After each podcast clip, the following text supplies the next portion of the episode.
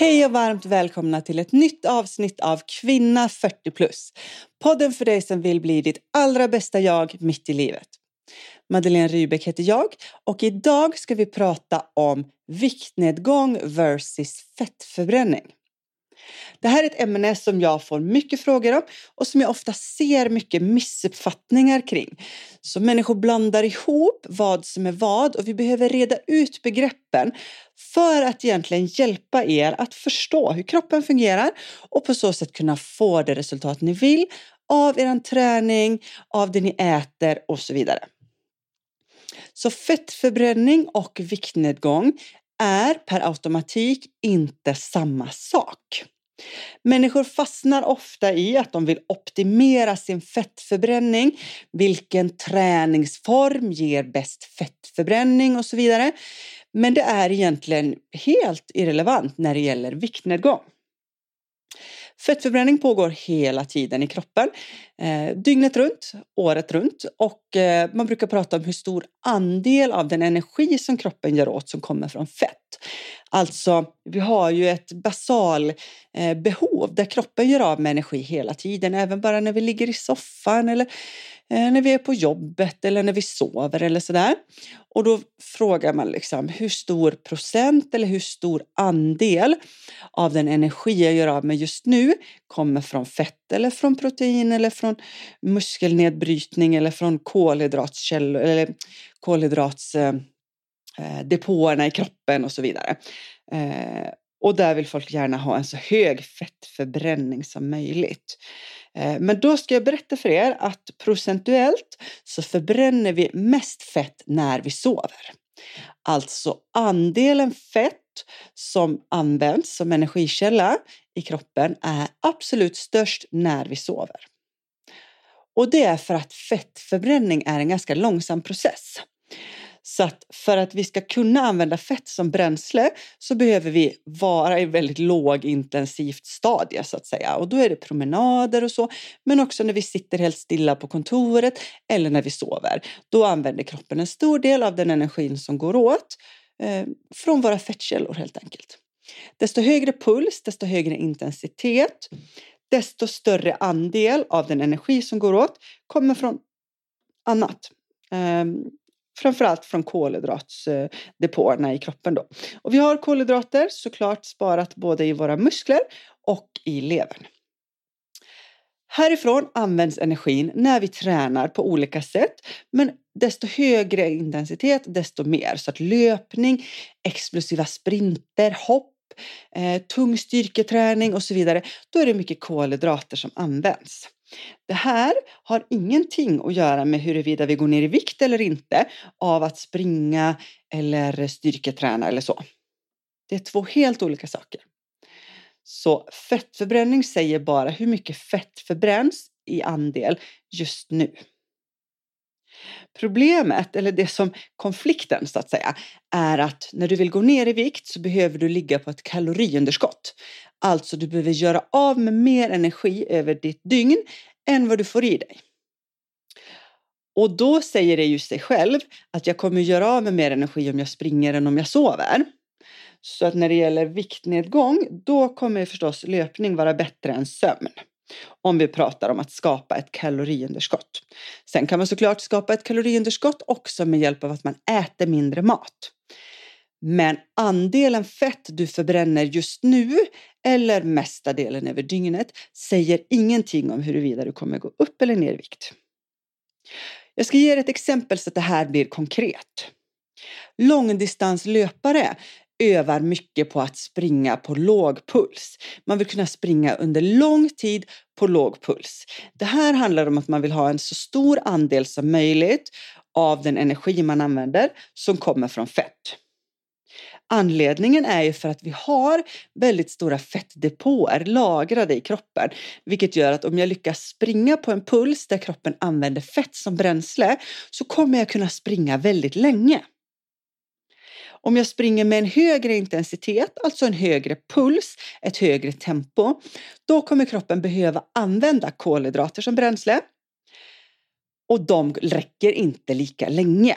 Så de lagrade kolhydraterna i kroppen räcker till 60 till 90 minuter ungefär brukar man säga på högintensiv träning och sen börjar de ta slut. Då måste man antingen fylla på, alltså dricka någon sportdryck eller ta en banan eller någonting eller sänka sin intensitet.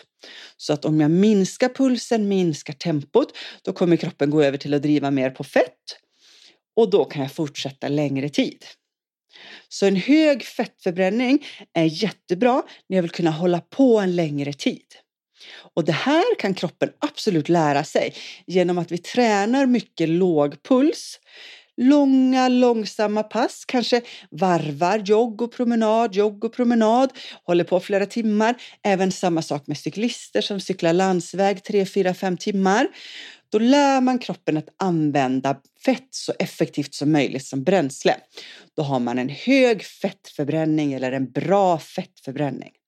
Det är fantastiskt bra för långdistanslöpare, cyklister eller andra som ska hålla på, hålla på med uthållighetsträning helt enkelt. Då har man nytta av att ha en bra fettförbränning och man behöver tänka till kring hur man tränar för att gynna kroppens fettdrift. Så kroppen drivs framåt eh, på fett helt enkelt. Så fort du vill kunna träna lite mer högintensivt så kommer kroppen att använda kolhydrater som bränsle. Och här gäller det att du har kolhydrater tillgängligt. Det här gör ju då att det är svårt för någon som till exempel äter LCHF att träna väldigt högintensivt. För att det kommer finnas väldigt lite kolhydrater tillgängligt i systemet. Och fett är en en ja, energikälla som tar längre tid att omvandla. Så varför vi inte kan träna högintensivt på fett, det är för att processen att liksom utvinna fett från våra fettceller är långsammare innan det kommer ut så att vi kan använda det i ja, själva rörelsen så att säga om man ska förenkla det här. Jämfört då med kolhydrater som är snabbt ut i blodet och direkt ger energi så att vi på en gång kan sprinta, spurta, hoppa, var det nu än må vara. Så att den omvandlingsprocessen är mycket kortare än processen ut från fettcellerna till användbart energi. Och det är det som gör att vi inte kan träna högintensivt på eh, fettdrift helt enkelt. Då. Så vill man driva på fett då behöver man träna lågintensivt och det har man ju nytta av då i de här lågintensiva sporterna. Med det sagt då har vi liksom fått en förståelse för okej, okay, när är det bra då att ha en bra fettförbränning? Ja, det handlar ju egentligen om när man tränar på det sättet, när man har den typen av mål. Alltså mitt träningsmål handlar om någon typ av långdistans. Jag tänker att just nu så är det väldigt aktuellt med Vasaloppet till exempel. Ska man åka Vasaloppet som är nio mil, då är det väldigt gynnsamt att ha en bra fettdrift. Har du övat mycket långa, långsamma pass så kommer kroppen vara väldigt bra på att använda fett som bränsle och du kommer klara det här loppet mycket bättre än om du till exempel skulle ha sprungit bara korta intervaller inför Vasaloppet. Då är du inte tränad för det du ska genomföra helt enkelt. Så kroppen är inte tränad på det sättet. Den är inte förberedd. Det kommer vara svårare att orka under så lång tid. Sen handlar det såklart också om att ha jobbat upp en tålighet i musklerna, muskelfästena och så vidare. Men just när det handlar om att driva på fett så behöver vi öva på det för att kroppen ska bli bra på det och hålla nere tempot. Så en bra fettförbränning, det har vi nytta av om vi vill kunna ha, eh, ja, hålla på lång tid. En bra uthållighet helt enkelt. Viktnedgång då? Alltså har jag inte då större chans att gå ner i vikt om jag har en bra fettförbränning? Nej, det har inte med varandra att göra. Det är någonting helt annat. Så viktnedgång är kopplat till att du ligger på ett kaloriunderskott. Du behöver alltså göra av med mer energi per dygn än vad du får i dig. Det här kan vi göra genom att öka på aktiviteten, promenera, jogga, styrketräna, cykla, simma, allt vad det nu är, eller genom att minska på maten.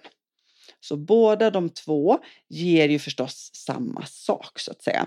Men det finns alltid ett men, det finns alltid en parentes. Risken med att tänka att ja, men jag vill gå ner i vikt genom att träna mer, det är ju att träning kommer också att göra dig hungrigare. Så att börjar du springa milen tre gånger i veckan, då kommer du bli hungrigare.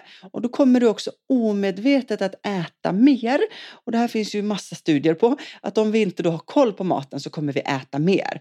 Så för att då vara säker på att fortfarande ligga på ett underskott, då behöver du tracka maten. Och då är det eh, någon form av app för det eh, eller en kostplanering som är uträknad för dina behov helt enkelt då. Mm. Med det sagt då, eh, så låt, hör ni ju då att det låter som att jag rekommenderar att man eh, hellre justerar maten så att säga. Då gäller det ju såklart inte bara att hamna på kaloriunderskott. Alltså teoretiskt sett så skulle jag kunna äta en hamburgare från valfri hamburgerkedja per dag eh, och då hamna på ett rejält kaloriunderskott och på så sätt också gå ner i vikt såklart. Eh, men ligger jag på ett för stort underskott så kommer risken vara större att jag tappar muskelmassa. Det här beror på hur mycket fettvikt jag har att bli av med. Så har jag en större övervikt, då kommer jag klara det bättre så att säga. Kroppen kommer inte börja nalla på musklerna. Men har jag kanske bara 5 eller 10 kilo jag vill gå ner, då är det större risk för att kroppen också eh, nallar på muskelmassan om jag ligger på ett stort underskott. Därför vill jag ligga på ett ganska litet lagom underskott. Utöver det så spelar det såklart roll vad jag äter, alltså vilka matvaror. Så att broccoli och kyckling och kvarg och yoghurt och frukt och rotfrukter och så vidare kommer såklart att göra mig piggare än om jag bara lever på bacon. Eh, även om det blir samma kalorimässigt så att säga. Så att stirrar jag bara på vågen, vilket jag såklart inte rekommenderar någon att göra, men om man fastnar på det, då kan man gå ner i vikt lika mycket oavsett vad, vilka källor man väljer så att säga. Men vill du också må bra under tiden så är det viktigt att styra upp var dina kalorier kommer ifrån. Och då är det ju såklart mycket frukt och grönt, så naturlig mat som möjligt, fisk, kyckling, kött, eh, rotfrukter, linser, bönor, eh, magra mejeriprodukter och så vidare och så vidare. För då får du också äta en stor mängd utan att Eh, Eh, det blir massa, massa kalorier. Eh, äter du bacon till exempel så blir det väldigt mycket kalorier på en liten yta. Men äter du broccoli så blir det väldigt mycket mat för kalorierna. Och här handlar det om att hålla sig mätt liksom. Så här finns det väldigt många knep att tänka på. Eh, men ska man hårdra det och bara titta på viktnedgång så kommer det att vara ett kaloriunderskott som, som räknas. Och det här är liksom fysiologiskt matematiskt uträknat.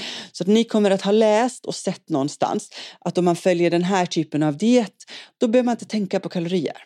För då går man ner i vikten då. Och då handlar det ofta om dieter som eh, består av väldigt, väldigt lite kolhydrater. Och det som händer när man äter väldigt lite kolhydrater är att kroppen till att börja med släpper väldigt mycket vätska. Så man kanske tappar 4-5 kilo ganska enkelt bara på att kroppen släpper vätskan så att säga. Eh, och sen så blir man då eh, ja, så, liksom, nöjd med det så att säga. Men så fort du börjar äta kolhydrater igen, ja men då går du upp det här. Och då, då menar ju folk gärna att ja men du ser, så fort jag börjar äta kolhydrater så går jag upp i vikt igen. Ja men det är fortfarande vätska, så vätskan som du tappade den går du upp igen för att kolhydrater binder vätska. Så 100 gram kolhydrater binder 300 gram vätska i kroppen och det är klart att om du då slutar äta kolhydrater så du har ju en massa vätska som ska finnas i kroppen, i musklerna och sådär eh, för att ge oss liksom tryck och pump i musklerna. Eh, och då kommer du att tappa det och då kommer du förstås att gå ner i vikt. Så att absolut att man kan hävda att om jag äter enligt en viss diet så kommer jag gå ner i vikt. Men det vi vill är ju att minska i fettvikt och inte bara vilken vikt som helst på vågen för då kan jag också sätta mig i en bastu och så kan jag svettas ut tre liter och så kan jag ställa mig på vågen efteråt och säga att nu har jag lyckats gå ner i vikt. Men det är ju inte heller fettvikt så att man får inte fastna vid vågen och det är det här jag upplever är så farligt att många kvinnor fastnar vid vågen och det ska stå en viss siffra på vågen annars känns det inte bra. Men sen hur man har kommit dit det är egentligen irrelevant och hur man mår på vägen är ofta också irrelevant och, och att liksom alla de här förbuden man skapar gör att man får ett mycket mindre socialt liv eller man inte kan liksom gå ut och äta med sina kompisar eller att man är trött och sliten och skäller på sina barn hela tiden. Eh, det är också irrelevant liksom, för att det viktiga är att det står en viss siffra på vågen. Och det här behöver vi komma ifrån och vi behöver få en ökad förståelse för hur kroppen fungerar. Sen finns det parametrar i det här som spelar roll utöver eh, kaloriunderskott och det kan vara stress, sömn, dålig återhämtning och absolut hormoner.